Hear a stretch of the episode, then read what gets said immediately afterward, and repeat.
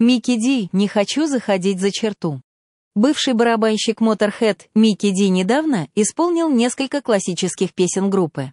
Происходило это в течение двух вечеров, 25-26 февраля, на площадке Кооперативет в родном городе Микки, Гетеборге, Швеция.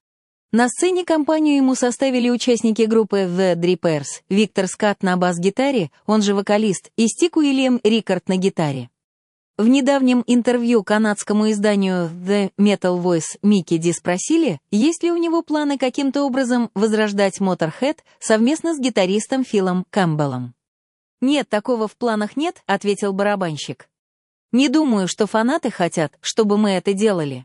По-моему, это будет заходом за черту. Мы никогда не будем гастролировать под именем Motorhead и приглашать кого-то другого на замену Леми. Но порой я участвую в каких-то отдельных концертах, в которых исполняются песни Motorhead. Вот как раз я только что отыграл два подобных концерта в Швеции, продолжил Микки. Выступал вместе с молодыми музыкантами. Мы исполнили 10 песен Motorhead. Характерно, что билеты были распроданы за неделю. Так что нам пришлось добавлять концерт. Для меня это был кайф снова играть старую классику. Но это не имеет ничего общего с попытками возродить Motorhead. И это обязательно рекламируется не как Motorhead, а как, например, Mickey D and Friends.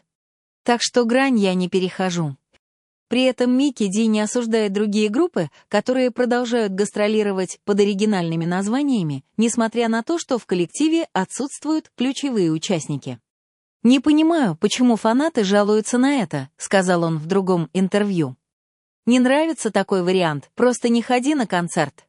А люди, которые все еще хотят услышать те самые песни, они всегда есть. Просто надо все делать уважительно и со вкусом. Конкретной группой я упоминать не хочу, но у кого-то это красиво получается, а у кого-то нет.